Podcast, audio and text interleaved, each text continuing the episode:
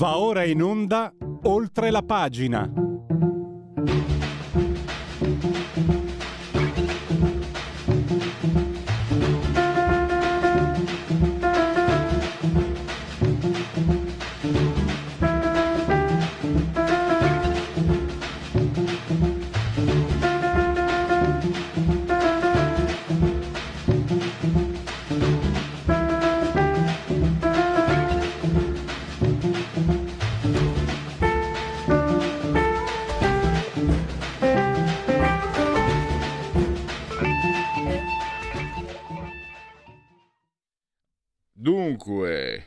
Applausi.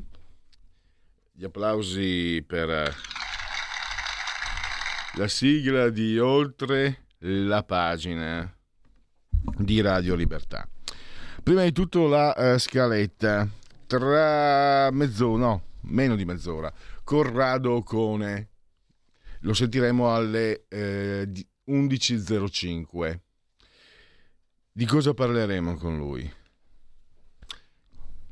Che cosa c'è dietro Vladimir Putin, nel senso del suo pensiero? E eh, Corrado Cone, rifacendosi anche a un saggio di Timothy eh, Snyder, eh, storico statunitense, ha, eh, ecco qua, dunque, ha eh, scoperto eh, che mh, mm, Ivan Alexandrovich Ilin, eh, moscovita, nato nel 1883, eh, morto in esilio in Svizzera nel 1954. Attenzione, è un filosofo che ai più, credo dica, dica poco, ma che in realtà è stato molto influente. Eh, mettendo insieme un po' di materiale ho scoperto che addirittura eh, Ilin avrebbe influenzato, pensate un po', Solzhenitsyn e Dugin, e nonché, nonché è proprio Vladimir Putin.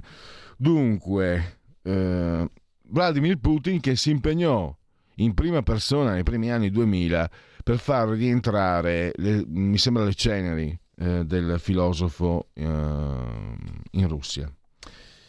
Non mi ricordo se le ceneri o la salma, comunque eh, si è impegnato in prima persona.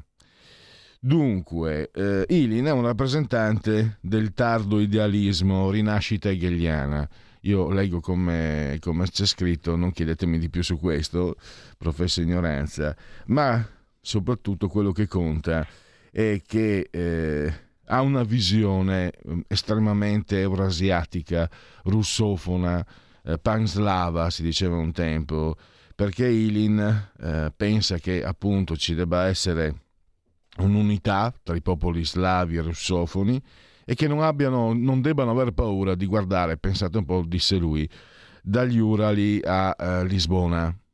Urali o Urali? Comunque ci siamo capiti. E poi c'è anche la visione, ci sono altri... Ah, ehm, Ilin ha anche una sua visione della società. Lui da principio eh, ha detestato il sovietismo, il comunismo e ha ammirato uh, tiranni come Mussolini e Hitler. Però lui propone una terza via tra il totalitarismo e quella che viene chiamata da lui, definita da lui, eh, democrazia formale. Vale a dire un sistema che si basi sul senso di comunità, e si basi sulla eh, coscienza del diritto, cioè il cittadino conosce la legge, la comprende e obbedisce alla legge. Questo costituisce un insieme nel quale le elite si preoccupano degli altri. Le elite assumono la responsabilità di quello che sono, sei elite, sei, sei più forte, hai più soldi, hai più potere, sei più intelligente, sei più colto, bene, devi a prenderne responsabilità. Non puoi chiuderti in te stesso, devi fare il bene della comunità. E, e lui appunto riscontra come nella Russia zari, zarista pre-sovietica l'elite abbiano fatto esattamente il contrario e in questo senso detesta l'Occidente. Un altro punto di in comune tra Ilin e Putin è questo, ammirazione nei confronti dell'Occidente iniziale e poi disprezzo l'Occidente che eh, provoca la morte di Dio quindi un, un Occidente che eh, abdica ai propri, ai propri, valori e quindi diventa eh, è una prospettiva spir- molto profondamente spiritualista quella di Ilin. E, lo si evince anche con una certa eh, con una certa evidenza. E, ah, tra l'altro un altro, un altro punto scusate eh, non manca Vladimir Putin di citare espressamente i nostri compiti, che è uno scritto politico proprio di questo filosofo. Corrado Cone ce ne parlerà dopo le, dopo le 21, dopo le 11.05. Venerdì, eh, parola di scrittore, la rubrica eh, che si avvale della collaborazione imprescindibile di Patrizia Gallini di Ardèche Comunicazione e oggi Oggi credo che mm, anche i, diciamo, un po' i più tradizionali, gli ascoltatori più tradizionalisti troveranno pane per i loro denti. Perché parleremo di un libro giallo, sempre edito da Fratelli Frigli Editori, ma entreremo nelle langhe. Panni sporchi per Martinengo, un nuovo caso per l'investigatore privato delle langhe. Credo che questo, sono andato a controllare, sia il quarto libro con Martinengo, l'ispettore. Si dice Langhidano, non lo so, fatemi sapere come si dice. Sta di fatto comunque che è il quarto romanzo, quindi è un personaggio che ha un suo seguito, una sua popolarità anche nelle librerie. E è una vicenda che riepilogheremo con Fabrizio Borgio, autore appunto di questo, di questo romanzo eh, diciamo si dipana tra i panni sporchi di famiglia, ci sono personaggi come la zia Magna Luisa, poi c'è lo zio Matto, lo zio Betesio, poi lo zio Baudino che è uno zio acquisito ed è un mandrogno, quindi uno spaccone. Poi c'è suo fratello che sospetta che sua moglie gli faccia le corna. Poi c'è il bar Eno Drink dove si bevono bevande isotoniche e mosto non fermentato. Il Corova Milk Bar mi ha fatto venire in mente. Poi glielo chiedo a Fabrizio, ieri abbiamo fatto una bella chiacchierata eh, per telefono. E poi ci sono le mafie russe e c'è una cooperativa in odore di caporalato. E poi eh, i romanzi, un po' ricostruito, eh, diciamo preparando appunto questa intervista e chiacchierando con Borgio, proprio i suoi romanzi sono immersi, ah, anche leggendo le recensioni dei lettori su, su Amazon. Eh, I personaggi sono profondamente immersi nella realtà che Borgio conosce, lui è, eh, non so se è albese o astigiano, comunque è delle langhe. Eh, sono profondamente immersi, ma non per questo, non per questo sono meno ehm, condivisibili, anzi la loro forte identità prospetta un connotato nel quale noi prima di tutto proviamo curiosità come lettori e poi magari anche eh, punti di contatto e questo è molto interessante. Ho detto tutto, eh, direi quindi convenevoli formularci, assolutamente, siete simultanea con Radio Libertà, quando sono scoccate le 10.45. Radio Libertà, chi sa buona Radio Libertà campa oltre cent'anni, meditate gente, meditate. Come si fa a, ad abbonarsi? È semplice, lo sapete che facile, economico, democratico, fatti sentire, è il claim della nostra campagna abbonamenti. Lo sapete, la radio che vi fornisce gratuitamente, per voi sono gratis questi servizi, ma la radio costano e quindi eh, se volete continuare a usufruirne mettetevi una mano sul cuore e l'altra sul portafoglio. e uno dei modi per sostenere la radio naturalmente è l'abbonamento. Eh, l'abbonamento che però vi dà qualcosa in cambio, vi dà voi stessi, quindi ah, come si fa? Ma è molto semplice, si va sul sito radiolibertà.net, poi sostienici, il banner in alto e abbonati. E lì ci sono le modalità di si può direttamente, si può direttamente abbonare poi scegliete voi il livello editore, autore mensili, il vostro nome nel grande libro del, degli editori di Radio Libertà, il livello speaker corner 16 euro 100 secondi per dire la vostra opinione.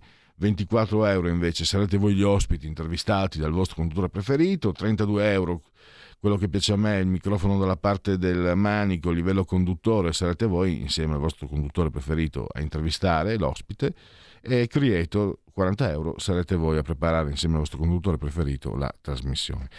Comunevoli formulaici che eh, mi portano comunque anche a ricordarvi che oltre ad essere in simultanea con noi, noi siamo il dottor Federico Borsari DJ, eh, saldamente eh, sulla tolla di comando in regia tecnica e Federico, evident- dottor Borsari, evidentemente eh, abbiamo un binomio un po' particolare perché siamo sotto il livello del mare di ben 12 metri.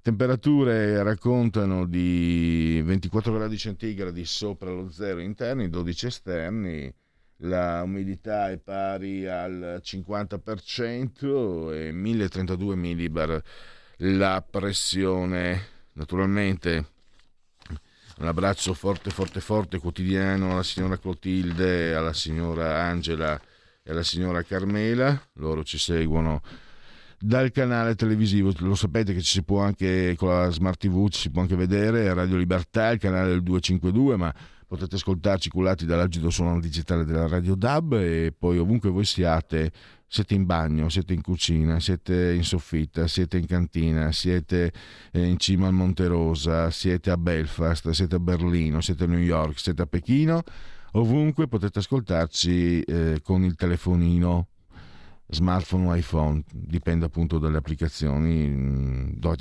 sono entrambe disponibili gratuitamente, eh, iOS Android. E, ehm, poi oltre che con i telefonini potete seguirci con tablet, mini tablet, iPad, mini iPad, eh, Smart Television, Fire TV, Alex, accendi RPL Radio.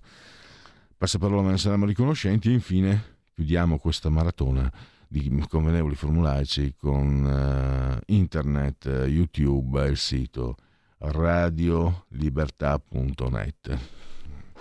Linee aperte per chi volesse. C'è una telefonata, mi sembra?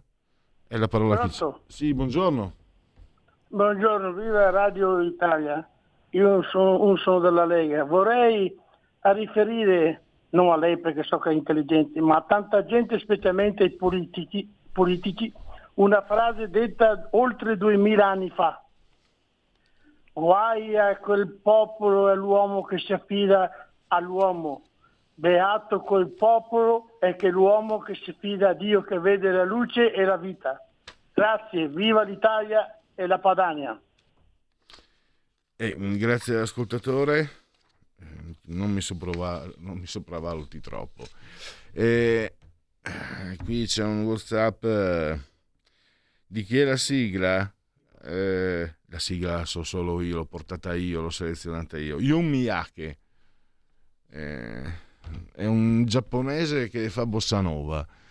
Comunque la Stefano può trovare, quest, signor Stefano può trovare eh, questo brano anche nella colonna sonora di, di un film di, di, Herzog, Pina, dedicato a Pina Bausch, coreografa tedesca scomparsa qualche anno fa e già che mi permetto, già che ci siete, guardate il film, Herzog va sempre visto, secondo me, è sempre una buona occasione. E, ma poi andate a cercare come ho fatto io, non conoscevo Pina Bausch, eh, le sue coreografie, chiama, chiamarli balletti è fuorviante, sono, sono, sono assolutamente sorprendenti, sono eh, senso e, e, e, intelletto insieme allo stato puro e altro che non, non, sono riuscito personalmente a catturare, sono solamente riuscito a percepire. È immenso. Poi per carità, eh, de, per carità, 24 ore al giorno sulla politica, eh, per carità, mm, non voglio distogliervi, magari però 5 minuti ogni tanto. Pronto? Pronto? Sì, buongiorno. Sì, ciao, buongiorno. Prima di tutto per cortesia un'informazione siccome io sono stato in un posto che per circa un mese non ho potuto sentire la radio, eh, ma, eh, ma, Danna dov'è? Eh, abbiamo cambiato orario, lo, lo può ascoltare dalle 18 alle 20. Ah, ho capito, va bene. Allora, una cosa, allora va bene parlare della guerra e di tante cose, anche perché non riesco a capire perché l'Italia si deve sobbarcare tutte le disgrazie del mondo, no? Ecco, questo comincia già a farmi girare le scatole. Ma una, una cosa principale è che ieri ho sentito alla Camera un intervento di un nostro deputato della Lega, non mi ricordo se era Candiani o che cosa, il quale ha dichiarato amore eterno a Di Maio. Gli ha leccato le posteriori con una lingua lunga come, come quella de, del carnevale. Ora io vorrei sapere una cosa, eh, qual, è, qual è d'ora in avanti la, la direzione che prende la Lega? perché io non riesco a capire come si possa leccare, come, come ho detto, le terg a uno che è andato in Russia, il giorno dopo è successa la guerra. Lui, questo qua è andato in Russia a parlare con un ministro russo, il giorno dopo è scoppiata la guerra. Tutto, tutto questo leccamento, no? ti ringrazio perché sei andato in Tunisia, sei andato in Libia e avremo più gas, più gas un cavolo il gas oggi è aumentato di nuovo. Va bene. Allora, cosa vuol dire? Noi dove stiamo andando? Dimmi una cosa, ciao. Non ho sentito mm, l'intervento in questione, so che eh, in politica ci sono dei rituali, del, dei convenevoli, delle formalità, ma non avendo sentito non posso pronunciarmi.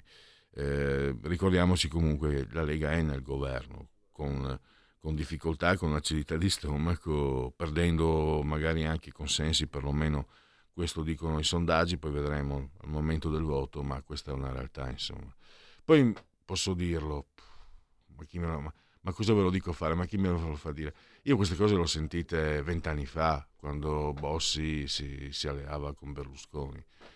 Anche 28 anni fa, nel 94, e poi 22 anni fa, quando tornò ad allearsi dopo lo, lo scisma, la spaccatura del dicembre del 94. Quindi mh, mm, questo fa parte dei percorsi mh, mm, politici di un partito eh, dove in politica non hai amici ma alleati sì. Non hai né amici né nemici, ma alleati o avversari sì.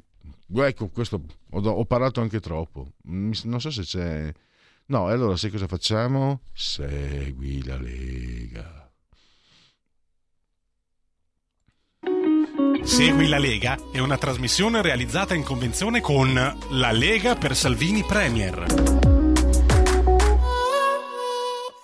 Dunque è accaduto qualcosa di grave perché avevo la pagina Segui la Lega e, poi ho aggiornato eh, pagina non trovata. Eh, che è successo? La risposta politica. Allora, eh, trovato tutto, legaonline.it, scritto legaonline.it, ehm, segui la Lega prima che la Lega seguisca te alla Pellegrina o segua te alla Marciana, potete iscrivervi alla Lega, è molto semplice, 10 euro che possono essere versati tra, anche tramite PayPal senza nemmeno vi sia la necessità che siate iscritti a PayPal, poi codice fiscale, dati richiesti e quindi vi verrà recapitata per via postale la tessera Lega Salvini Premier alla vostra Magione. D43 che cos'è? D di Domodossola, 4 volte matematica, 3 il numero perfetto, il codice della Lega che potete usare per il 2 per 1000, il vostro 2 per 1000 eh, per la Lega. E infine ehm, gli appuntamenti radio-televisivi degli esponenti leghisti. Domani alla mattina presto alle 11.10 eh, del mattino su Rai News 24 il presidente della regione Veneto, Luke Zaia. E lunedì sera alle 21.30 Paolo Arigoni, senatore Arigoni, a Radio Cusano TV. Eh, Sassufi per seguire la Lega. Segui la Lega è una trasmissione realizzata in convenzione con La Lega per Salvini Premier. Dunque, avevo anche dei sondaggi. Allora, ma, uh, vediamo un po'. Eh, no, facciamo così, facciamo i genetriaci, sono i sondaggi ve li leggo dopo e poi abbiamo, Paolo, eh, abbiamo eh, Sandro Paternoster eh, per qui Parlamento. Eh, Paolo, Paolo Paternoster, chiedo scusa, e intanto la sigla di Genetriaci, vediamo se riusciamo a far, a far tutto. La verità è che sono cattivo, ma questo cambierà. Io cambierò. È l'ultima volta che faccio cose come questa. Metto la testa a posto, vado avanti, rigo dritto, scelgo la vita. Già adesso non vedo l'ora. Diventerò esattamente come voi. Il lavoro, la famiglia, il maxi televisore del cazzo, la lavatrice, la macchina, il CD e l'apriscatole elettrico. Buona salute, colesterolo basso, polizza vita, mutuo, prima casa, moda casual, valigie, salottoli tre pezzi, fai da te, telequiz, schifezze nella pancia, figli, a spasso nel parco, orario d'ufficio, bravo a golf, l'auto lavata, tanti maglioni, Natale in famiglia, pensione privata, esenzione fiscale, tirando avanti, lontano dai guai, in attesa del giorno in cui morirai. Genetriaci, commemorazioni. Dunque, eh, vigesimo ottavo giorno di ventoso, mese del calendario repubblicano. Per tutti venerdì, Vinars, 18 di marzo, anno domini 2021. Definire e uccidere, suggerire e creare. Chi l'ha detto? Stéphane Mallarmé, i modi. Da Novi Ligure, Costante Girardengo, il primo campionissimo, prima di Coppi, anche, anche lui Alessandrino. 6 eh, Milano-Sanremo, pensate un po'. René Clomont, eh, regista francese, due eh, Oscar. Luisa Ferrida, anzi lei si chiamava Luisa Manfrini Farnè, uccisa dai partigiani perché era stata attrice protagonista periodo dei telefoni bianchi, eh, erano film considerati di propaganda eh, e le accuse poi si sono rivelate false e questo l'hanno fatto i partigiani. In the Midnight Hour di Wilson Pickett, poi Vincenzo Visco, pare che sia stato Tremonti a soprannominarlo Dracula. Roberto Satti, mamma triestina papà goriziano, ma lui è conosciuto, lui è romanissimo Bobby Solo. Non c'è più niente da fare. Walter Tobagi, ucciso anche lui dai comunisti, dalle Brigate Rosse. E comunque se del suo nome si è impossessata la sinistra. È un martire, per la sinistra è un loro martire. L'ha ucciso loro, vabbè, funziona così. Un bravissimo attore da Cuneo, Tony Bertorelli, scomparso qualche anno fa, jazz di Bill Frisell L'Orobico, Ivan Cattaneo, 2060 Italian Graffiati, Gloria De Antoni da Spilimbergo, conduttrice graziosa e brava, elegante, conduttrice televisiva, Magazine 3. Eneas era un calciatore, eh, era abbastanza bravo, giocò anche tre partite con la nazionale brasiliana, ma ce lo ricordiamo tutti perché giocava con i guanti, partiva un freddo in una maniera pazzesca ed è anche morto prematuramente in un incidente stradale. Poi abbiamo Roberto Tricella, calciatore con l'Inter, ha vinto lo scudetto con l'Ellas Verona di Bagnoli, con la Juventus. E poi Lega Venezia, Alex Bazzaro e chiudiamo con un grandissimo regista, Luc Besson, eh, Leon Subway, Nikita, ha detto i film funzionano come il corpo umano, ci sono le ossa, i muscoli, l'epidermide, si lavora per strati.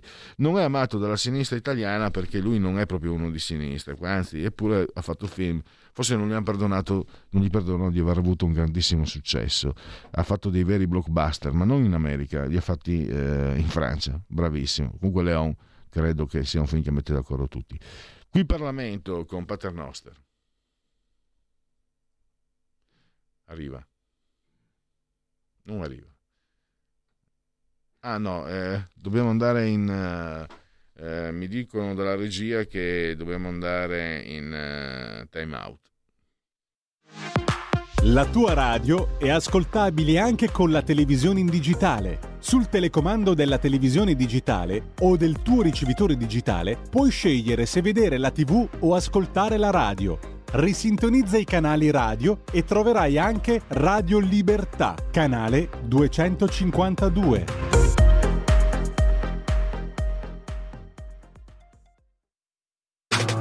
Stai ascoltando Radio Libertà. La tua voce libera, senza filtri né censura. La tua radio.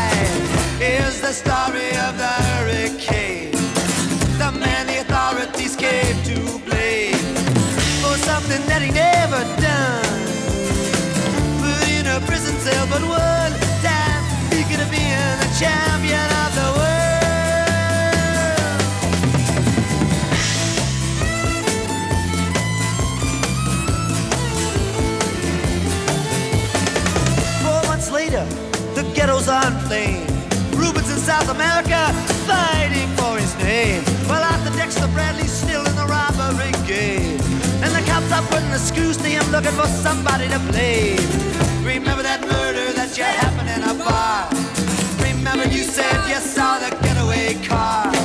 Sneaking like to play ball with the law. Think it might have been that fighter that you saw running that night. Don't forget that you are wired.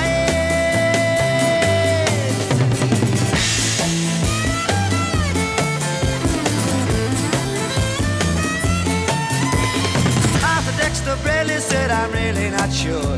The cop said a poor boy like you can use a break got you for the motel job and you're talking to your friend Bello. You don't wanna have to go back to jail, be a nice fellow. You'll be doing society a favor. That son of a bitch is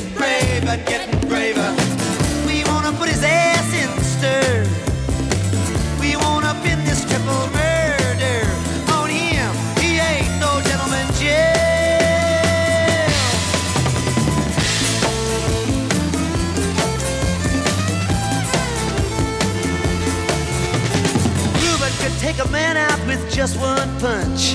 But he never did like to talk about it all that much. It's my work, he'd say, and I do it for pay. And when it's over, just as soon go on my way. Up to some paradise, where the trout streams flow and the air is nice. And ride a horse along the trail. But then they took him to the jailhouse, where they tried to turn a man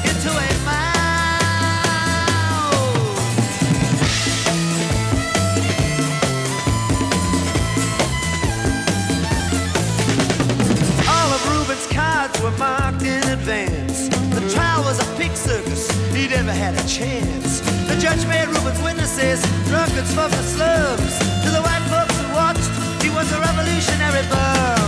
And to the black folks, he was just a crazy nigger. No one doubted that he pulled the trigger. And though they could not produce the gun, the DA said he was the one who did the deed, and the old jury agreed.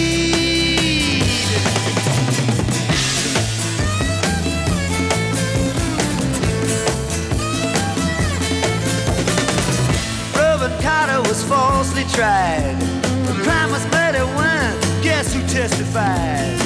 Bellow and Bradley, and they both all they lied. And the newspapers, they all went along for the ride. How can the life of such a man be in the palm of some fool's hand?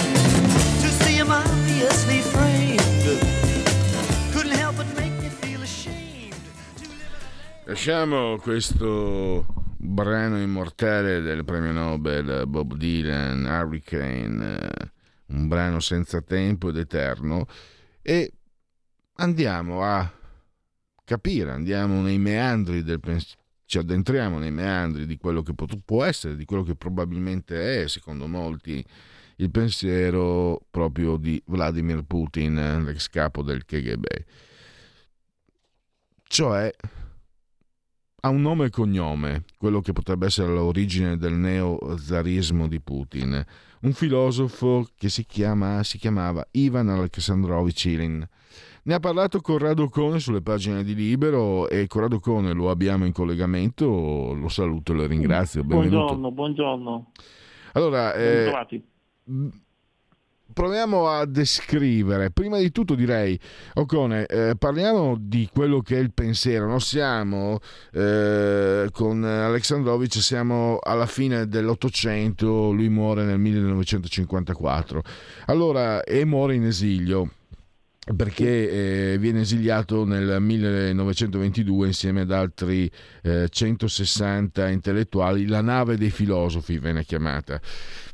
Parliamo del suo pensiero e poi vediamo dove potrebbero esserci dei contatti con uh, Putin, ricordando anche che uh, Putin uh, ha citato, ha citato i, su- i, nostri compiti, che sono gli scritti politici, e-, e, si è impegnato in prima persona per far rientrare, non ricordo più se sinceramente se la salma o le ceneri di questo filosofo. Quindi sicuramente, Salma, quindi sicuramente Putin ha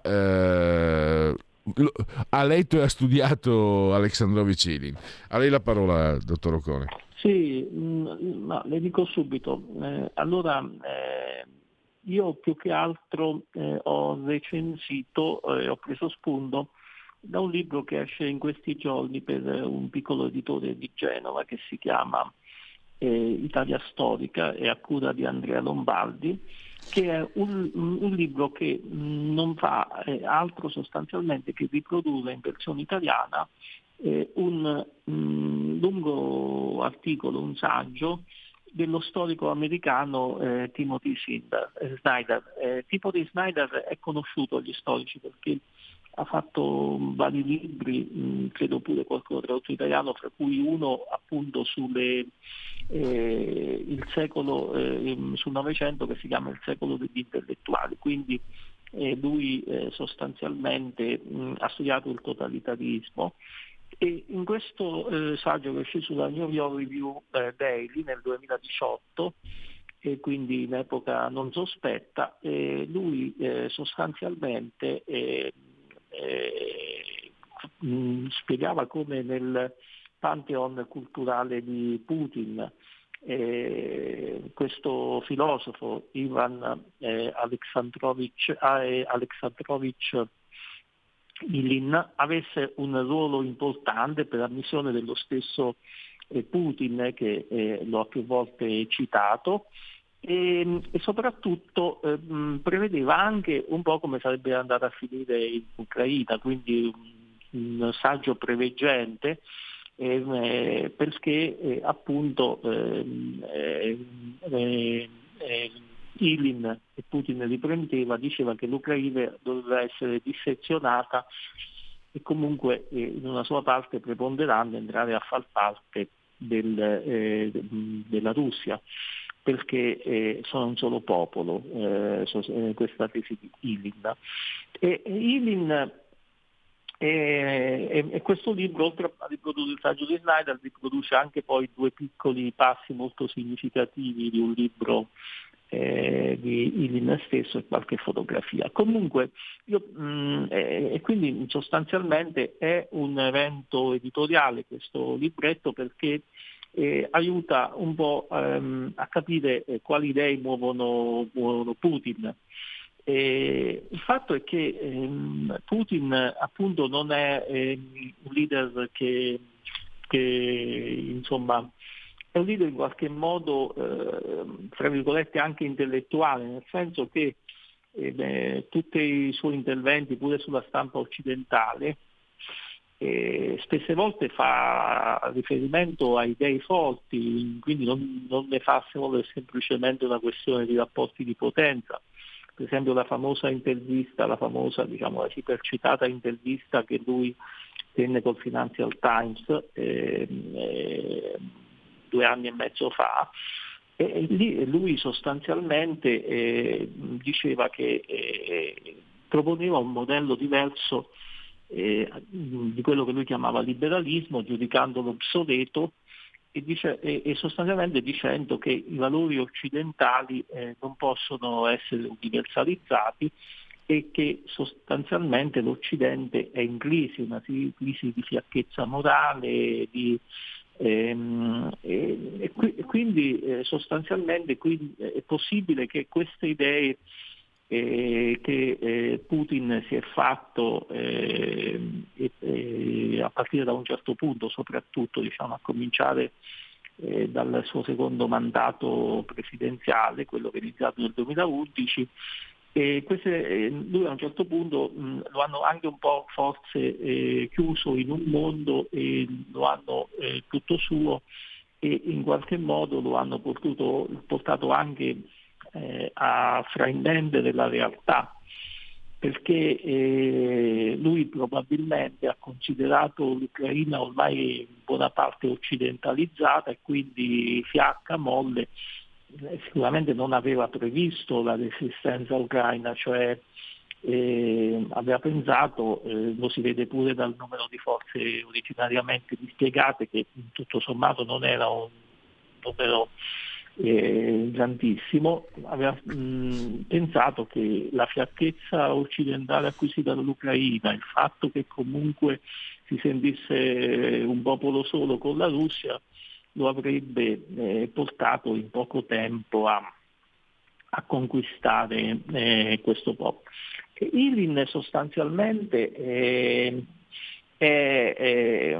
bisogna distinguere il suo pensiero due eh, fasi però nella fase in cui lui ha maturato eh, questo mh, totalitarismo fascista, lo chiama, lo chiama Snyder, eh, va detto che il termine fascista, come poi dice pure a un certo punto il curatore del libro, nell'ambito eh, statunitense eh, significa tutto, comunismo, totalitarismo, in questo senso eh, ha fatto un po' scuola in quel saggio infelice secondo me di Umberto Eco in cui parlava di un fascismo eterno e quindi eh, lui eh, genericamente parla di un totalitarismo fascista, ma eh, in effetti ehm, per, è molto diverso dal fascismo. Lui aveva una concezione integrale dell'uomo e quindi, e quindi della politica, e quindi sicuramente aveva una mentalità totalitaria, però quello che voleva affermare era in sostanza in qualche modo il nazionalismo russo e lo faceva a mio modo di vedere con eh, i classici strumenti che in tutt'altro senso, ovviamente liberale e democratico, avevano usato i nazionalisti ottocenteschi, cioè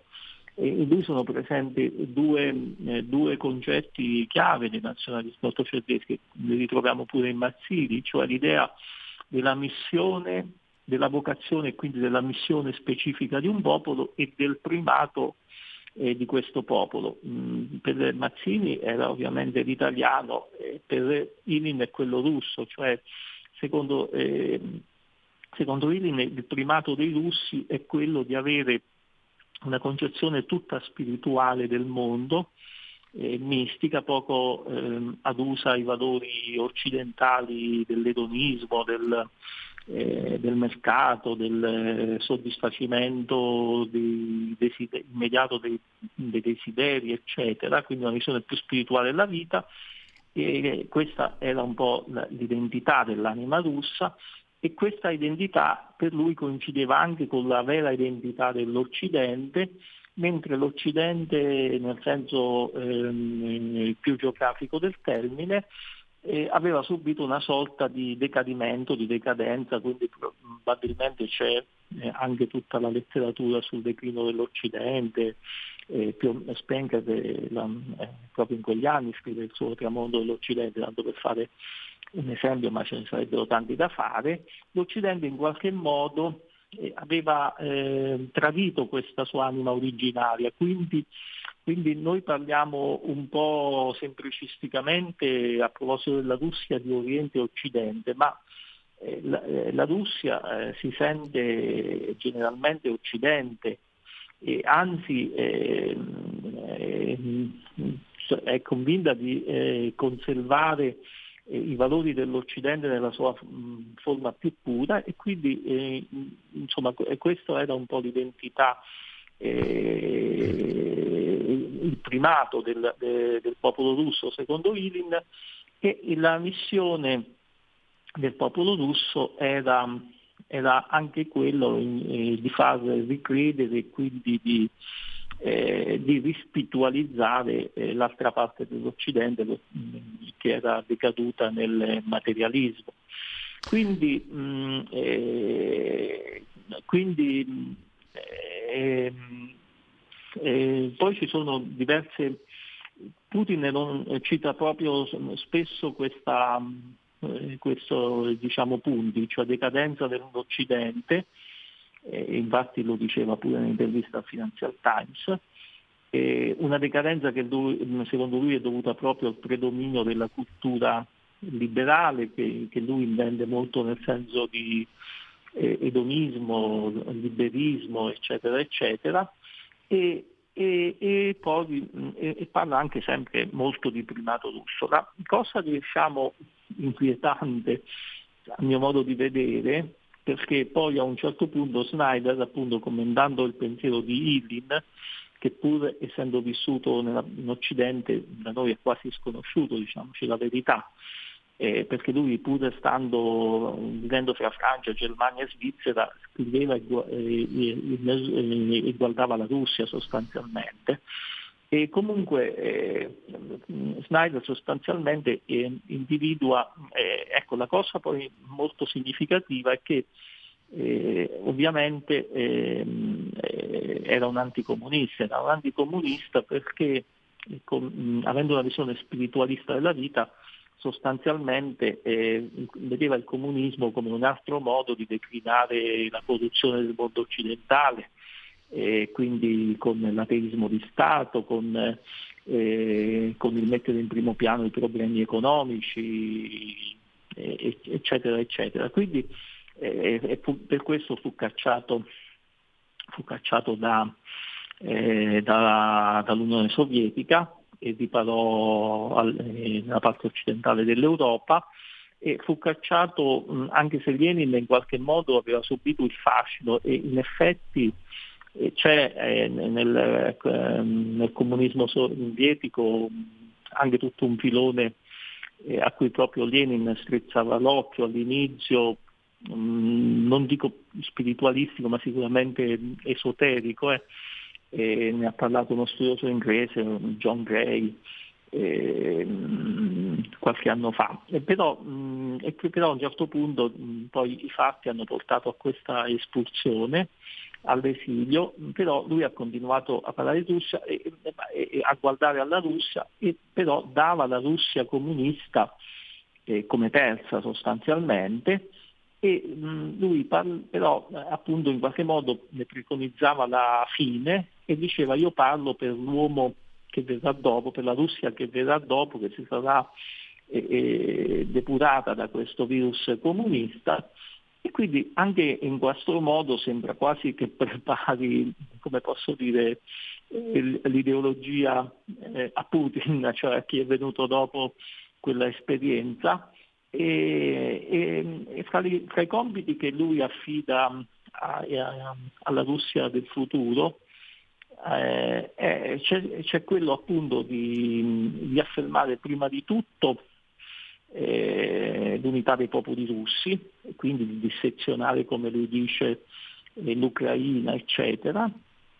Ma, eh, ma poi ehm, sostanzialmente, questa è la parte più inquietante, ammesso eh, non concesso che, che Putin voglia seguire alla lettera le idee di Ilin, dice poi prima o poi eh, la Russia dovrà conquistare l'intera Europa eh, perché dovrà in qualche modo eh, um, farsi promotrice di una vera uni, um, unità europea.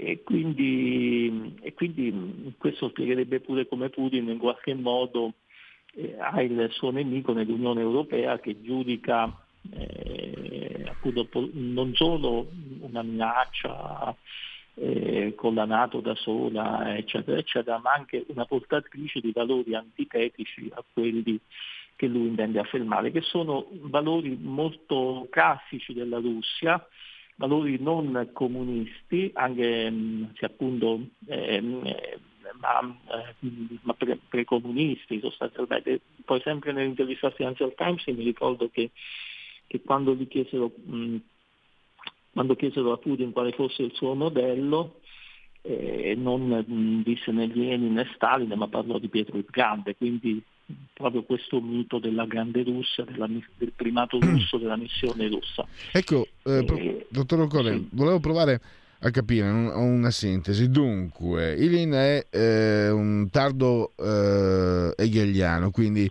connotati... Eh, Così ho letto la definizione. Possiamo dire... No, si definiva, aveva scritto pure qualcosa mm, nel 1913 in cui patrocinava la rinascita hegeliana, cioè lui eh, si muoveva fra, eh, fra, fra, eh, nella parte in cui, mh, soprattutto la prima parte della sua vita, si muoveva fra Kant ed Hegel, ma sostanzialmente era abbastanza comune a quel tempo, devo dire, perché mh, si pensi ai kantiani, si pensi alla rinascita del, del neoidealismo in Italia, quindi, mh, quindi eh, sicuramente mh, eh, poi però ehm, quando, nella seconda fase dell'idealismo propriamente detto io non saprei quando è rimasto. Ma possiamo dire che è, è, ha un forte connotato idealistico, no? il pensiero di Ilin. Ma eh, all'inizio sì, poi più che idealistico diventa spiritualistico nella tradizione proprio mm. dello spiritualismo. Ecco, eh, ecco dove, ritro- dove, mm, potremo, per capire quello che può fare Putin, eh, in che misura, in che modo, in che forma eh, possiamo individuare e capire eh, l'operato di Putin, no? tornando un po' anche al saggio di Snyder, eh, perché mm, diciamo i media ormai da tanti anni connotano, cioè ti tramandano un Putin eh, molto cinico, molto scaltro, molto pericoloso, molto, che può darsi sia anche tutto vero, per carità, però non entrano nel, in, sono, sono, in quelli che sono gli anfratti. Poco sappiamo, poco arriva all'Occidente di quello che è il pensiero di, di Putin, che sicuramente ci deve essere, no? e appunto questo filosofo mi sembra sia una delle piattaforme sulle quali si è formato Putin. Ecco, questo lei ha detto spiritualismo, questo, perché a me sembra di ritrovarlo anche in certe dichiarazioni di Putin stesso, no? quando accusa l'Occidente, la, il liberalismo che ha fallito perché non si occupa più eh, del, non difende più il popolo, le elite non difendono, non difendono il popolo. Questo mi sembra che sia una delle, maggiori critiche che Ilin fa proprio all'Occidente, faceva all'Occidente già cento anni fa. Assolutamente, però lui eh, in qualche modo eh, Ehm, e, ovviamente credo pure Putin, hanno in mente l'idea eh, della comunità organica, cioè di un mondo dove tutti, tutto sia in ordine, dove tutti in qualche modo abbiano un loro posto ben preciso, anche gerarchico, ma dove sostanzialmente il tutto è superiore alle parti. Alle parti. Io credo che mh, l'impressione che mi sono fatta è che questa Russia, eh, forse ancora oggi la Russia profonda, contadina, e, in, mentre insomma, non credo che a Mosca, San Pietroburgo, eh, a mio modo di vedere, a livello di costumi, eccetera, sono abbastanza occidentalizzati, tanto che a me la lettura di Snyder convince fino a un certo punto, e la lettura di Snyder, quindi la, il forte legame Putin, eh, Putin eh, Ilin convince, ma fino a un certo punto, nel senso che eh, a mio modo di vedere mh, eh, la lettura che do io insomma, è un po' diversa, cioè prima di tutto sicuramente c'è questa ideologia eh, putiniana che è fatta di questi elementi e poi come tutte le ideologie non sappiamo se è qualcosa veramente creduta oppure è una eh, sovrastruttura che serve a giustificare i rapporti di forza. Probabilmente Putin insomma, crede anche in queste cose e quindi però ehm, io eh, il problema Putin lo spiego in una maniera un po' più semplice e tradizionale, cioè in Russia eh, io ho, avuto l'impressione, ehm, insomma sono stato solo a Mosca, quindi non conosco la Russia profonda, quindi probabilmente è tutto un altro discorso, però è che la Russia eh, non è, è, è, non ha, in Russia c'è un accordo tacito di, eh, fra i russi, c'è stato negli anni d'oro del putinismo, diciamo così, un accordo tacito fra i russi e Putin appunto, che è quello del eh, io sostanzialmente ehm, non vi non vi censuro perché non c'è mai stata censura, cioè se io volevo accendere internet e vedere o, o sentire una televisione italiana lo facevo tranquillamente e qualsiasi russo lo poteva fare. Il problema però lo scambio era questo, io vi tolgo i diritti politici, qui il potere non è convendibile. Se provate minimamente a, tocca- a, a insidiarmi su questo terreno, in effetti poi le elezioni sono state sempre elezioni abbastanza falsa, io vi elimino sostanzialmente, se non lo faccio io lo fanno i miei. E quindi un potere non contentibile, quindi un potere che diventa assoluto, un potere che non ha sostanziali contropoteri perché dopo il disgregarsi dello Stato sovietico eh, Putin, eh, Elsin vabbè, ha continuato la disgregazione e poi Putin sostanzialmente nei posti chiave ha messo persone che sostanzialmente erano suoi clienti che si è comprato. Quindi un potere che è mh, diventato assoluto, un potere assoluto e anche infinito in qualche modo, perché a parte che lui sta da 21 anni sulla scena, però sostanzialmente ha modificato la Costituzione, insomma,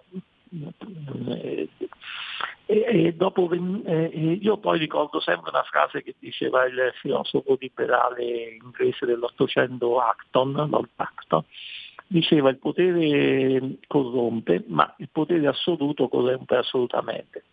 Cioè dopo 21 anni di governo eh, ah no, eh, volevo dire un'altra cosa prima. I russi accettavano lo scambio, non diritti politici, eh, perché sostanzialmente, eh, ripeto, sempre il russo metropolitana, un certo benessere era arrivato, c'era, eh, c'era ricchezza, girava ricchezza, quindi l'accordo tacito io continuo a fare gli affari miei, tutto sommato non ho, vivo benino, eh, però non ti tocco. Eh, e poi Putin aveva dato una stabilità eh, a uno Stato che appunto... Dottor Cone, purtroppo, purtroppo devo invitarla a chiudere perché abbiamo sforato i tempi. Il tempo eh, scusi perché io quando poi comincio non mi fermo più. Allora, beh, magari avremo mm, ulteriormente modo di sentirci. Io allora eh, la saluto e la ringrazio. Mm, Grazie a voi.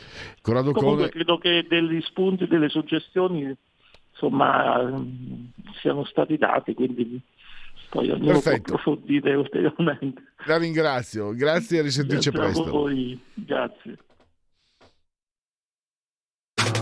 Stai ascoltando Radio Libertà. la tua voce libera, senza filtri né censura. La tua radio.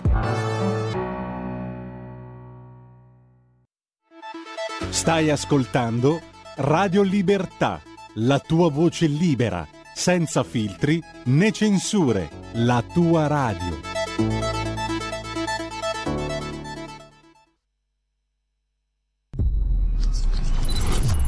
Umberto Eco parla di Internet. Internet è esattamente l'opposto, fa male ai poveri e fa bene ai ricchi. Fa bene ai ricchi perché noi eh, che siamo ricchi sappiamo navigare, selezionare l'informazione, prendere quello che serve, quello che non serve. I poveri che vanno da, da un ragazzino di, di- di 13 anni a, a un grillino di, di 30, eh, invece non sono oppressi dall'abbondanza indiscriminata di informazione. E io ave- avevo una vecchia battuta che non c'era nessuna differenza tra il New York Times della domenica e la Pravda. La Pravda celava le notizie. Il New York Times della domenica aveva, c'è ancora 600 pagine circa tra supplementi, eccetera. Se uno, anche se uno il rito della mattina, la domenica, sedersi su una panchina a New York e dice vabbè, real estate, niente cestino, sport, eh. Anche facendo così una settimana non è sufficiente per leggerlo tutto. Quindi, anche se dà delle notizie importanti, non lo si saprà mai. Quindi, come la Pravda. Ecco, un po' la storia di Internet eh, è questa: l'abbondanza dell'informazione eh, rende l'informazione nulla.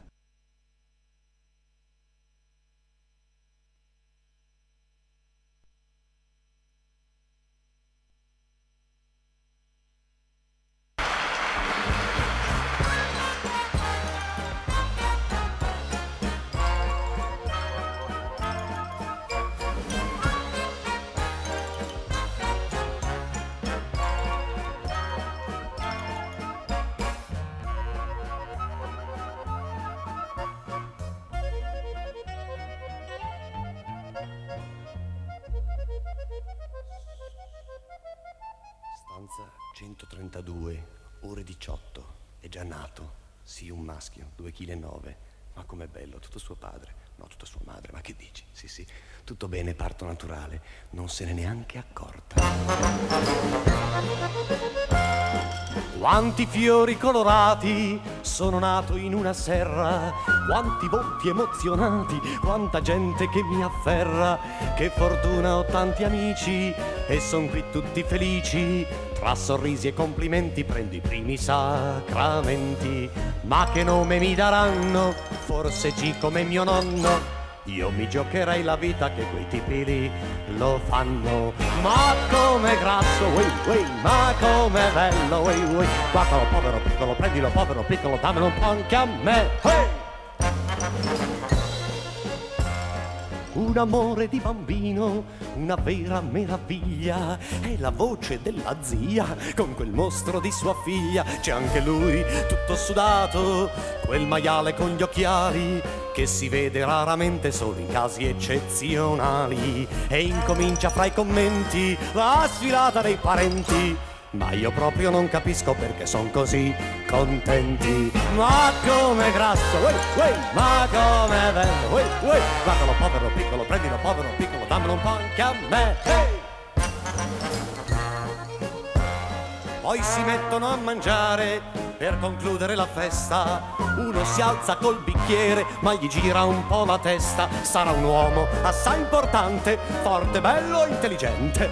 Ma sta calmo che magari poi diventa un deficiente. A proposito del nome, proprio G come mio nonno. Avrei voglia di reagire, ma per ora ho troppo sonno.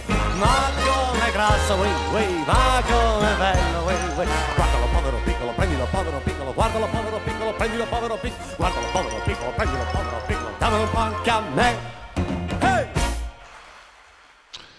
Gli applausi per l'immortale Giorgio Gaber ehm, introducono La rubrica del venerdì, parola di scrittore, lo sapete, rubrica che si avvale dell'imprescindibile collaborazione di Patrizia Gallini di Ardesh Comunicazione. Parliamo di giallo, anzi, voglio capire, eh, giallo, noir, thriller, ci spiegherà tutto l'autore. L'autore, innanzitutto ricordo, voglio ricordare il libro Panni sporchi per Martinengo, un nuovo caso per l'ispettore delle Langhe. Fratelli Frilli editore, 282 pagine, in ebook 5,99 euro, in brossura 12,25 euro. Lo trovate online eh, e nelle librerie. Allora, innanzitutto fatemi dare il benvenuto a Fabrizio Borgio. Benvenuto Fabrizio.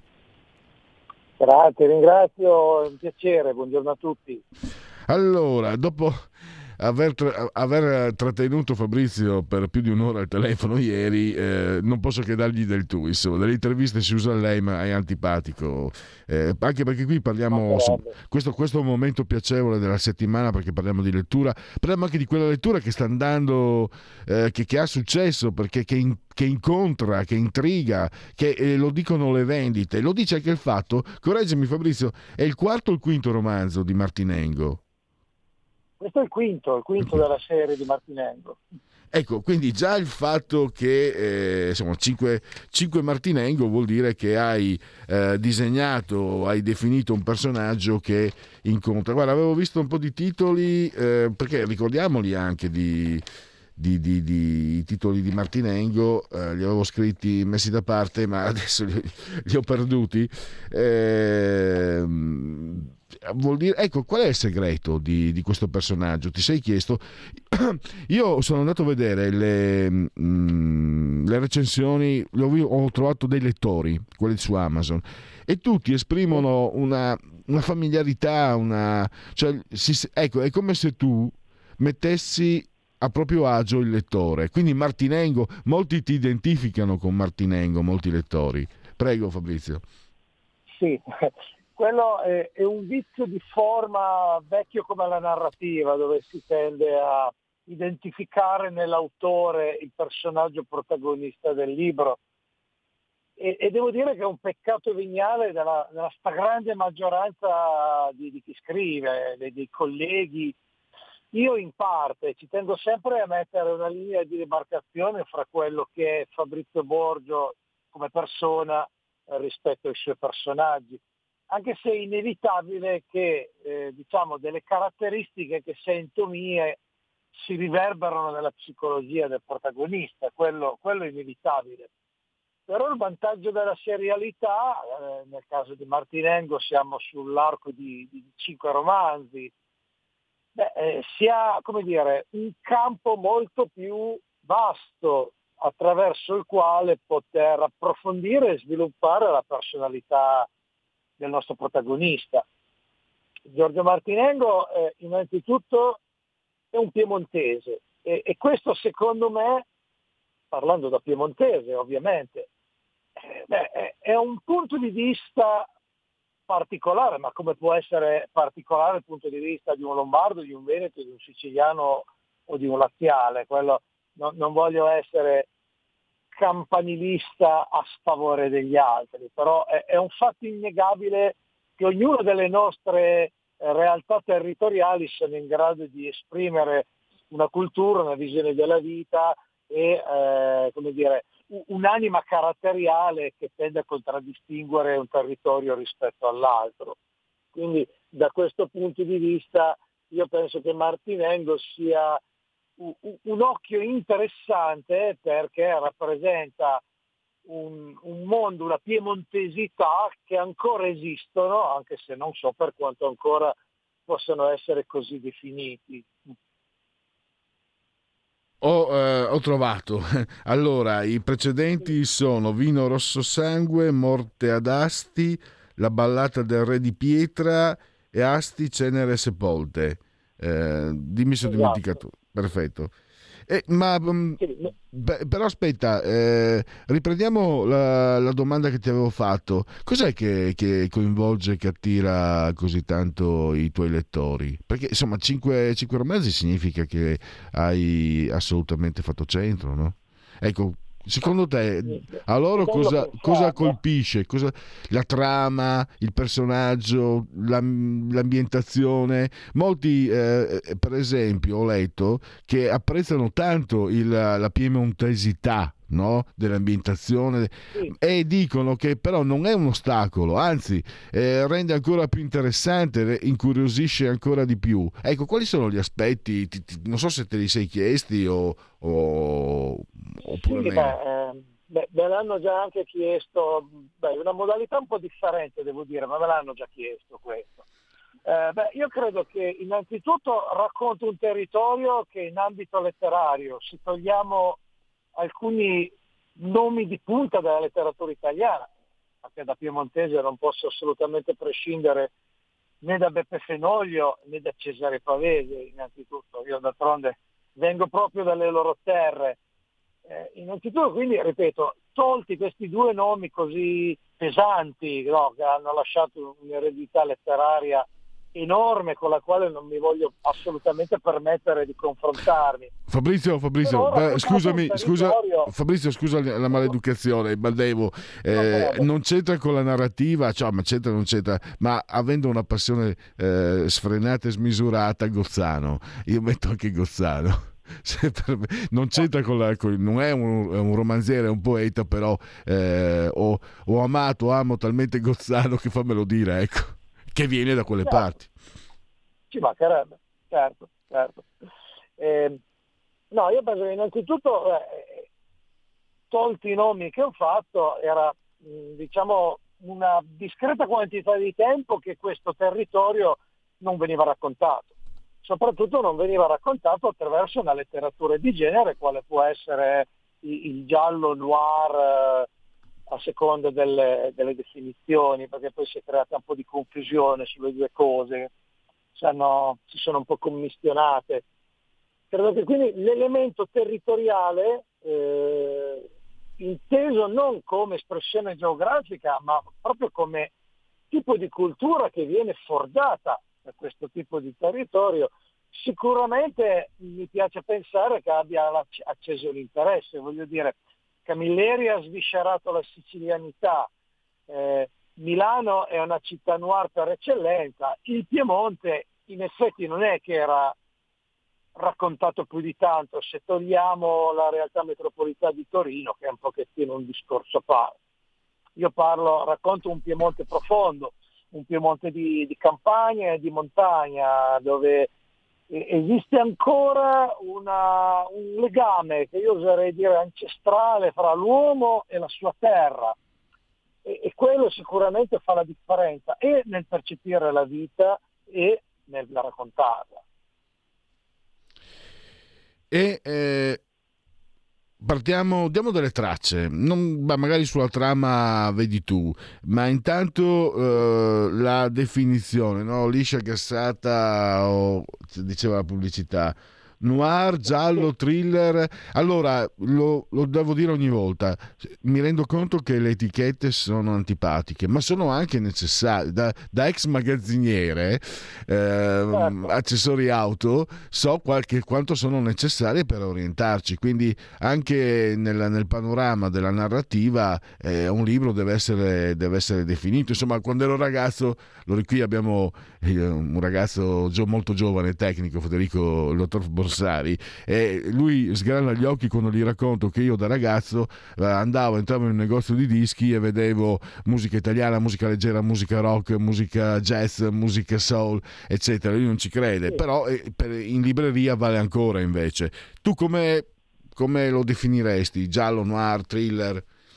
Sì. Eh, ah, io direi che essenzialmente è più facile scriverlo nel genere noir questo per alcune caratteristiche intrinseche proprio della narrazione.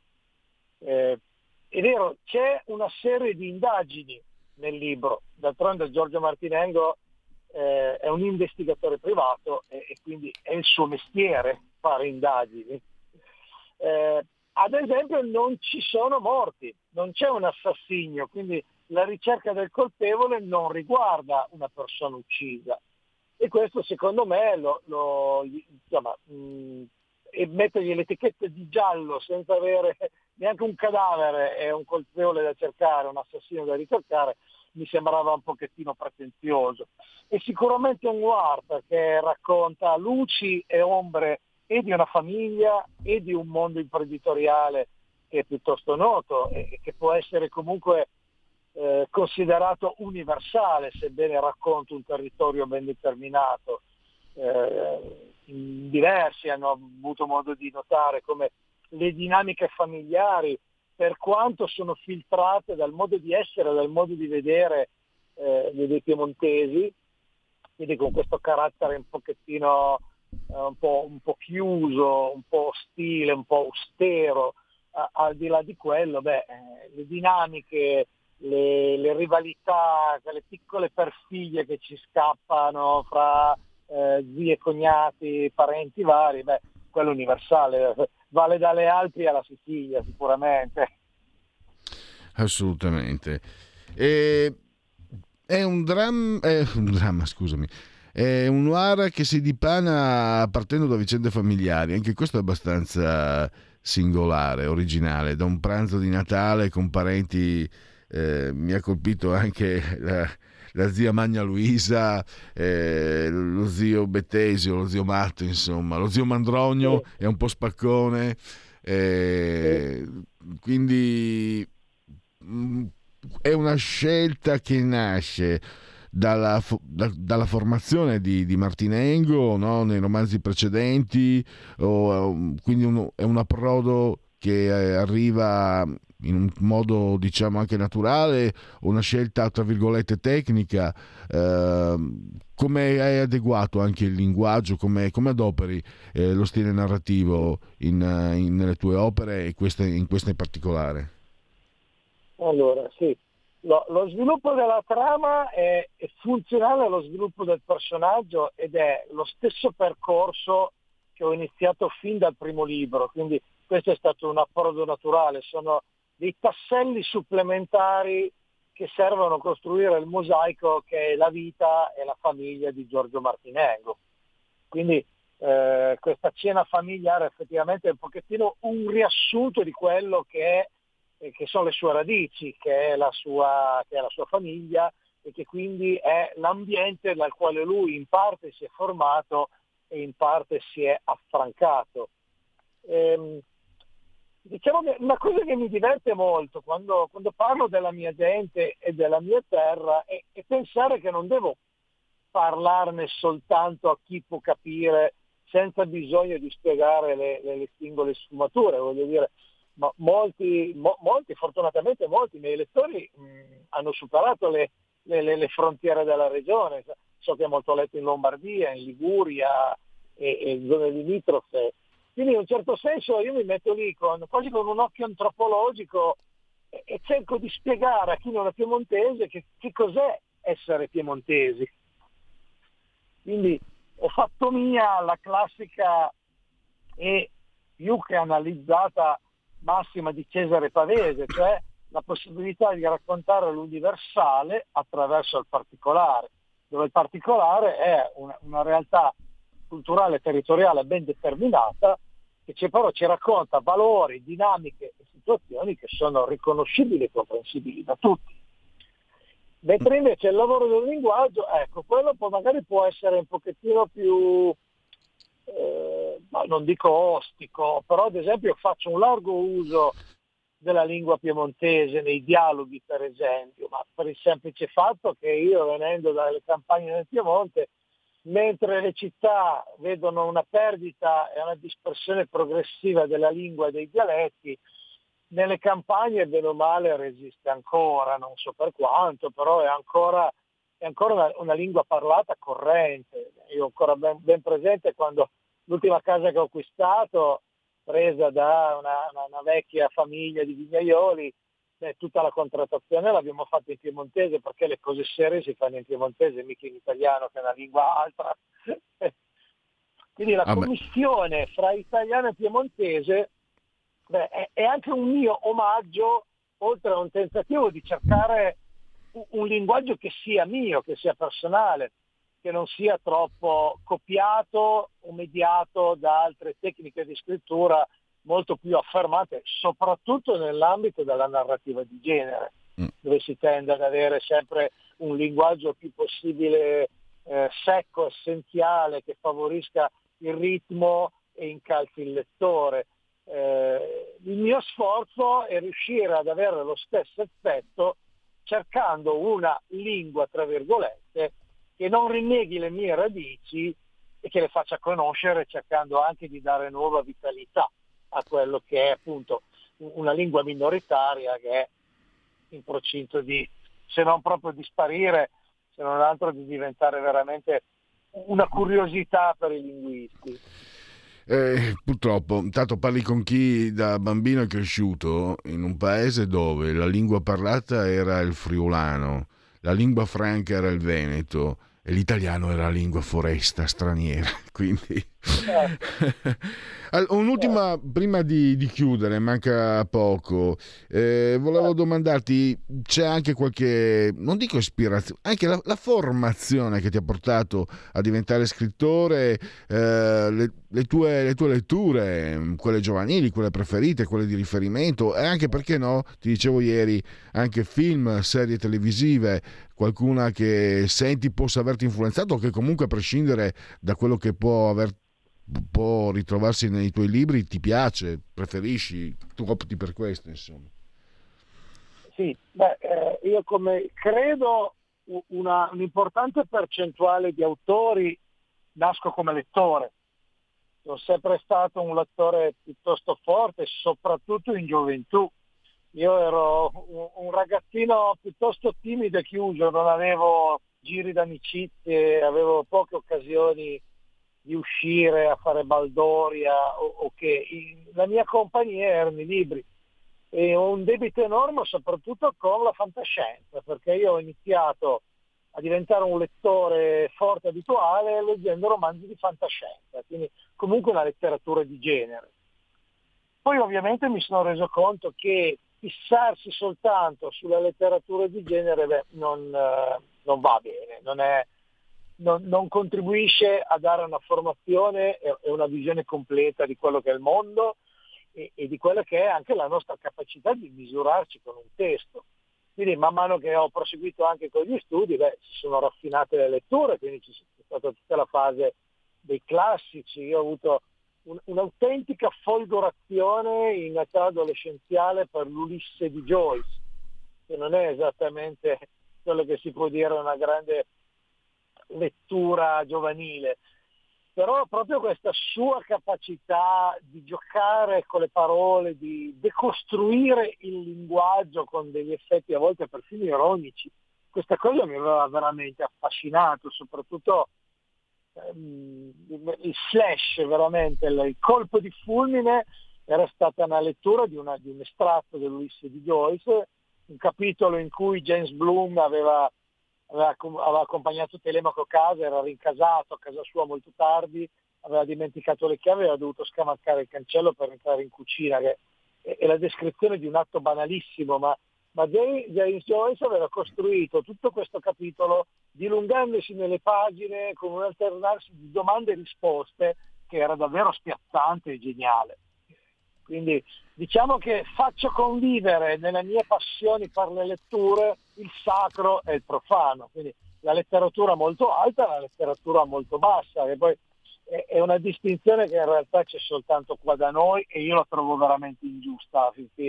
Ci farei prima dividere in buona letteratura e cattiva letteratura, indipendentemente dalle etichette che poi le vengono affibbiate. Quindi, Infatti... ovviamente, come le... Sì, dimmi. No, no, no, volevo, stiamo andando... No, semplicemente che come lettore molto forte, prima o poi ti viene uno spirito di emulazione e ci vuoi provare a buttare giù qualcosa. Credo certo. che succeda quasi a tutti. Io faccio fatica a credere che non ci siano persone che non abbiano nel cassetto un racconto, una poesia, un pensiero scritto su un foglietto volante. Credo che succeda a tutti. Nel mio caso la cosa ha preso, ha preso piede e, e ha soverchiato altre passioni eh, fin quasi a diventare la, la, il 50% della, della, dell'attività durante la mia vita quotidiana. Ecco. E allora eh, noi andiamo a concludere, quindi ricordiamo ancora eh, panni sporchi per Martinengo, un nuovo caso per l'ispettore delle Langhe, insomma un lettura, una lettura per il fine settimana e poi ehm, avanti anche nei giorni che seguono. Mm, Permettimi una postilla e tanto trovo tanto, tanto giusto quello che dici che ogni tanto scambiando con altri dico guarda, prendete Jack London, no? quando ero ragazzo era narrativa per ragazzi, prendete e leggetelo magari quando avete 25, 30, 35 anni e vi accorgerete cosa significa saper scrivere. Ovviamente sull'Ulysses di Joyce non possiamo che concordare, qualcuno lo ritiene il, il più grande romanzo della, della, storia e probabilmente ci va vicino. Allora, grazie ancora a Fabrizio Borgio e, a, al prossimo appuntamento con Martinengo, al sesto. Grazie, grazie a voi per l'ospitalità e molto volentieri. Penso che quest'anno dovrebbe uscire la, la, la, sesta, la sesta indagine, la sesta avventura. Benissimo, allora noi andiamo a concludere perché adesso c'è anche mh, eh, qui in Parlamento con Paolo Paternoster, eh, diamo solo i, beh, sondaggi, facciamo un'altra volta, mh, anzi vediamo, no, c'era un dato Istat che forse era interessante, vediamo se riesco al volo a trovarlo. Eh, scusami Federico, ti, ti faccio scombattere. Allora, eh, ecco qua. Dunque, i prezzi dell'abitazione eh, sono aumentati dello 0,1 rispetto al trimestre precedente del 4%. Si torna a investire nel mattone, ma questa volta questa non è proprio una bellissima notizia. Comunque è un dato Istat e poi prezzi al consumo, aumento mensile dello 0,9 nel mese di febbraio, 5,7 addirittura su base annua e questa è un'altra brutta notizia. Chiudiamo Paolo Paternoster eh, per qui Parlamento e poi eh, proseguite, potete proseguire ad ascoltarci con Malika Zambelli con Stai Karma. Grazie a Federico, al dottor Borsari, assiso saldamente sulla tolda di comando energia tecnica e a voi tutti per aver scelto Radio Libertà. Qui Parlamento. Sabato 19 di marzo c'è la mobilitazione nazionale dell'autotrasporto che come sappiamo bene vive un momento di grave difficoltà a causa del caro carburanti. Da il giorno 4 di aprile invece c'è il fermo nazionale e i camion spegneranno definitivamente i motori per il caro gasolio. Ora le categorie apprezzano l'attività svolta dal ministro, dal sottosegretario Bellanova, però la proposta del governo fino ad oggi è assolutamente insoddisfacente.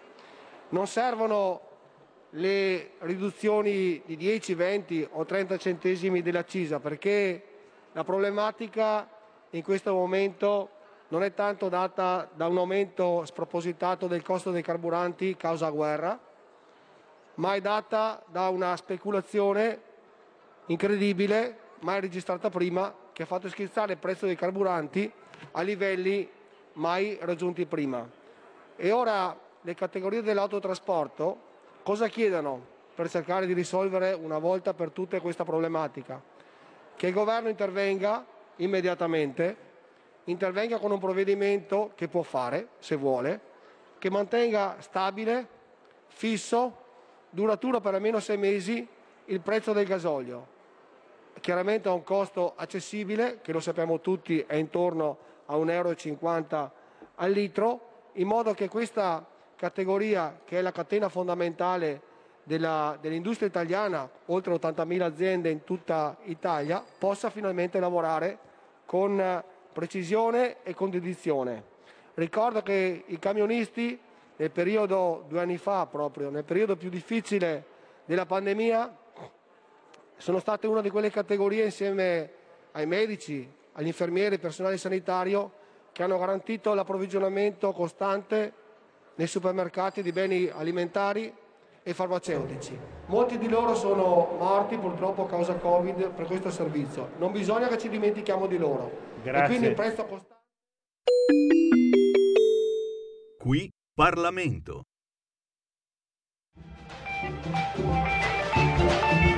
Avete ascoltato oltre la pagina.